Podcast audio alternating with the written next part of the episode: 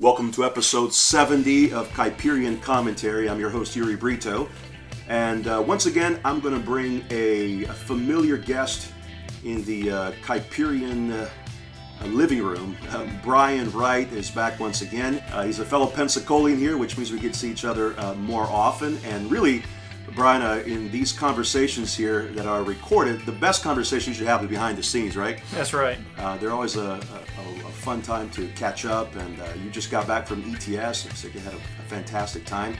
I want to talk about another book you've been publishing uh, quite a bit lately, which is always a, a pleasure for me to see um, sort of prolific authors, especially people I know well who are working hard at uh, being productive and fruitful and providing for the church uh, some compelling uh, literature, but also ways for the church member to grow in their faith.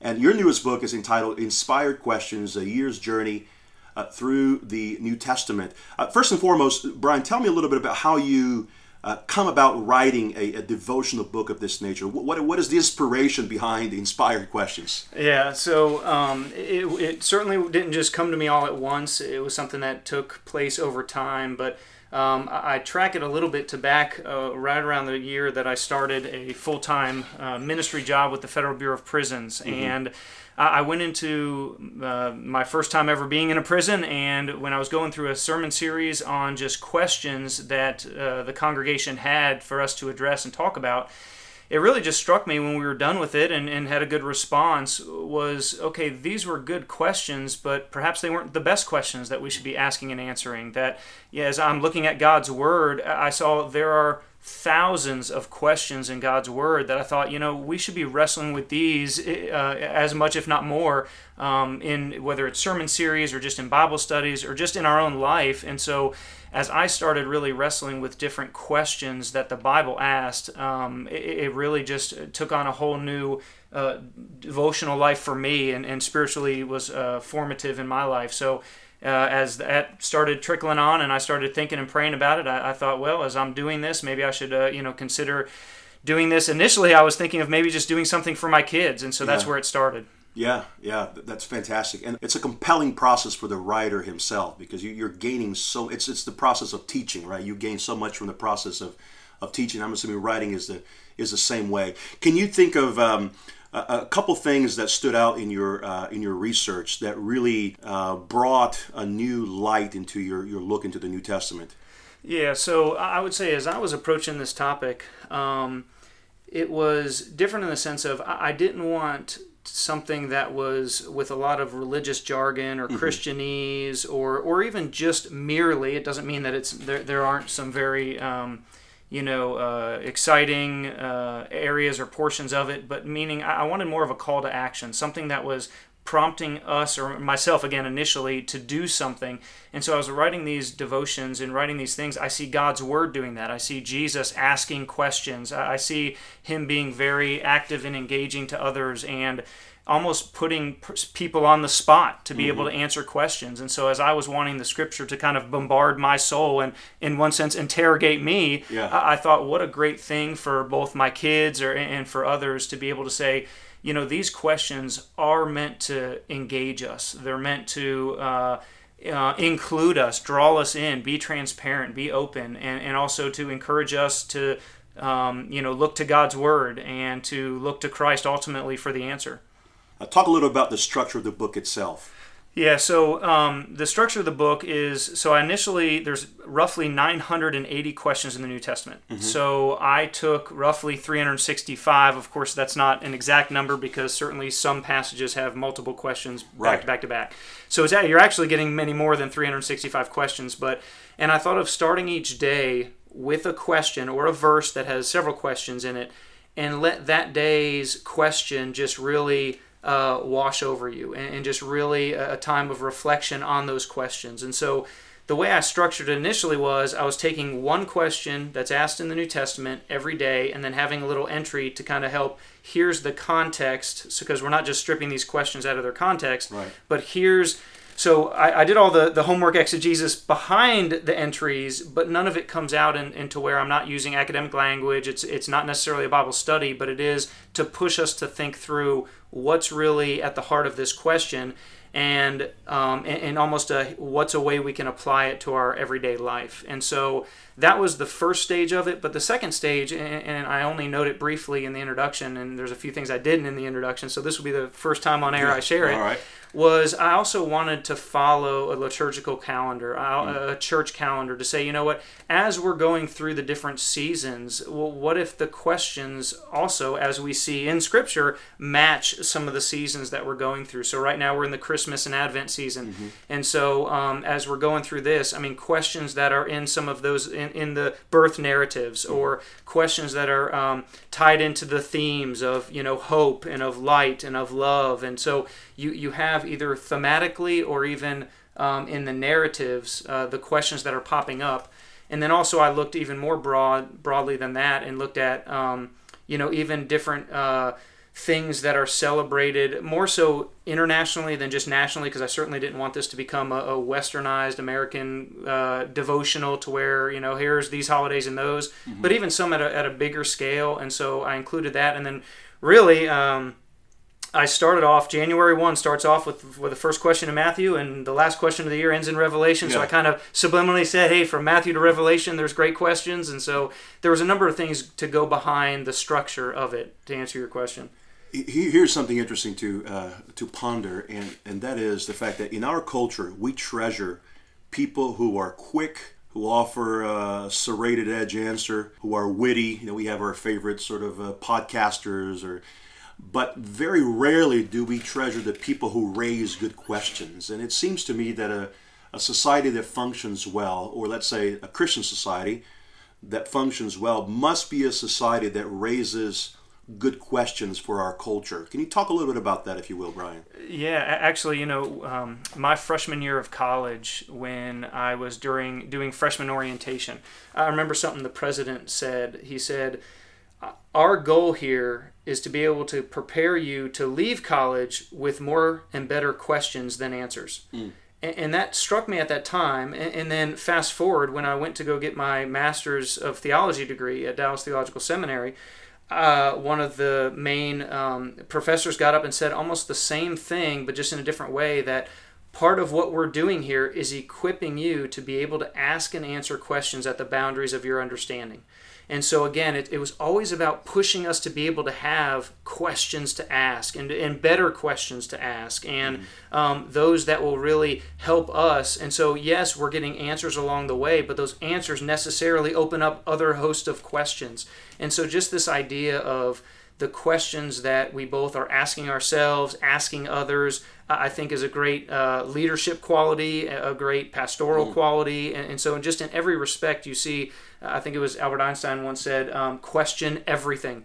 and he was right. And so, we see that. And, um, and we also see it as one of the primary methods that Jesus used to teach was asking questions. And so I think the basis for which we are to incorporate questions in our life, in our parenting, in our marriages, I, just think there, there's something um, there. Let me follow up a, little, a, bit on that, something you said here. Uh, one of the primary, uh, let's say, the didactic uh, work of Jesus' ministry is the ministry of raising questions. How, how does this process of raising questions to the religious leaders of the day play into the uh, the messianic ministry of Jesus? Yeah, so I, I see Jesus even from youth asking questions. Mm-hmm. I mean, mm-hmm. so you even have the, the, the, the, text of him in the temple, and he's asking people questions, and he's bombarding people with with uh, you know uh, these these great questions, and we get a number of them obviously in the Gospels. Mm-hmm. And what I love and I see is he engaged his disciples with questions he engaged the culture with questions so to engage believers non-believers as you just mentioned the religious leaders of the day so there was almost nobody that he didn't ask questions to and, mm-hmm. and i love that because in a day like today, what are ways in which we can engage our culture? What if we took some of the same questions that were asked of Jesus, by Jesus, or to Jesus, and, and we used them in some of our um, you know, uh, in, in, our life and in our outreach and our missions. I mean, just think think of Pilate asking Jesus, "What is truth?" Right. And, and just what if we allowed somebody to ask us that question, or even ask somebody else that question, in a way just to open up a dialogue and, and just talk about what is truth, and, and let's have a conversation. Mm-hmm. Mm-hmm. How do you begin to um, inculcate this idea of uh, question asking in, in, our culture? Because it seems that uh, we've talked about this before before the show, but it seems that uh, we, we live in a culture where people are not curious about other people's lives. And you, this is something you discussed in, in the previous book about the role of community here. How we begin to establish a, a rhythm of question asking in in a church culture.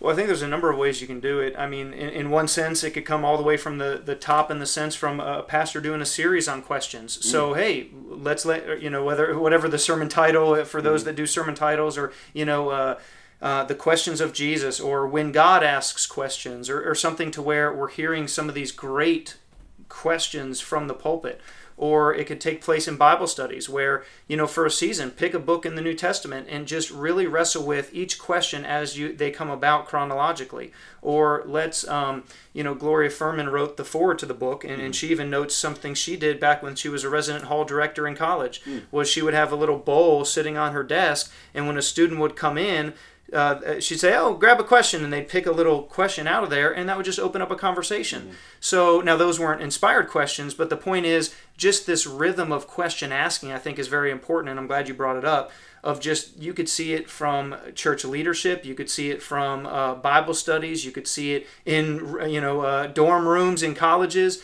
you could see it even for family devotionals like uh, one of um, the endorsers of the book just said i can't wait to do this around uh, the around the table with my family in the evenings um, actually, last night, uh, a, a, local minister was out at the prison, and we were chatting for a little bit. And uh, he asked me about the book, and he said he and his wife are planning on at the start of the new year with their kids around the table, just having a question a day that they're going to talk about as a family. And so, those are the types of of um, uh, contexts or types of situations that I think people could get into a rhythm of just asking questions and obviously, I would promote asking some of the best questions that have ever been asked, and those in which the Holy Spirit inspired and in, in, yeah, exactly, in the yeah. inspired Word Inerrant of God. and inspired. Those That's are the right. best questions. Yeah. And I think you know we, we as fathers, for those of us who have uh, you know any amount of kids, but those of us who have a lot of kids specifically, our children, especially in the early days, I know you know this quite well, they are incessant in their question asking process. So more just a practical question, Brian, for, for fathers out there who want to establish a culture where conversation is common rather than uncommon in the home. How do we sort of navigate the uh, the 50 questions in the five minute drive? Th- that's right. Well, and, and I think in one way it could be curtailed by just let's be proactive in supplying the question. Uh-huh. And so uh-huh. instead of just being reactionary, maybe let's be proactive and say, all right, let's let's here's the question of the day. And so throw out a question and talk about it. So you're one showing the importance and value of asking questions. Let, us ask questions, or let's see some of the questions Jesus has asked or asked other people, and then trying to wrestle with them himself. What I love about it, and I tell a lot of fathers that I talk to, is the work's already been done for you. You don't have to be creative. You don't have to try to come up with a game plan. You don't have to try to go out there and, and, and study 1,200 books to, to figure out what's the best way to do a family devotional just ask a question. Mm-hmm. and so and the question's already provided for you. Mm-hmm. so you don't have to be again creative. You don't have to spend a lot of time. And, and i know a lot of uh, leaders of different bible studies is they're always trying to look for new curriculums. They're always trying to look for you know uh, here's the teacher's guide and lesson and then here's the the you know the guide and lesson for the the students or for the people in the class but here's the questions and they're already provided to you um, you know and as you're working through it and you're wrestling with it in context it just opens up doors for other questions and things that you can uh, wrestle with in the text. Yeah fantastic. Brian uh, one, one, final question here. As you work through this um, through this devotional book here do you can you think of a couple of themes that are that appear really often and consistently in the questions that are raised in the new testament I think if I were to try to again without doing the work and, and trying to you know see statistically what are some of the most questions it, my impression so far has been that the questions are really concerned with the direction of your heart mm. with your your your affections and so whereas these are the things that you should be drawn to and these are the things you should be repelled by and so most of the questions to me are obviously trying to gauge your heart and trying to see where are your affections? Where are your loves? Where are your priorities? So even the questions on finance and money and this, it's what are your priorities? Who do you love and why? And, and so I think, and it's obviously pointing to where our true hope, where our true uh, refuge is, and, and, that's in Jesus Christ. Mm. Amen. Well, you're looking for a Christmas gift to a loved one, or even a kind of uh, tool to start conversation at the dinner table. Here it is Inspired Questions, a year's journey through the New Testament by Dr. Brian Wright. Brian, thanks again for joining us at Kuyperian, brother. Oh, thanks again for having me. I appreciate it. It's great to be here.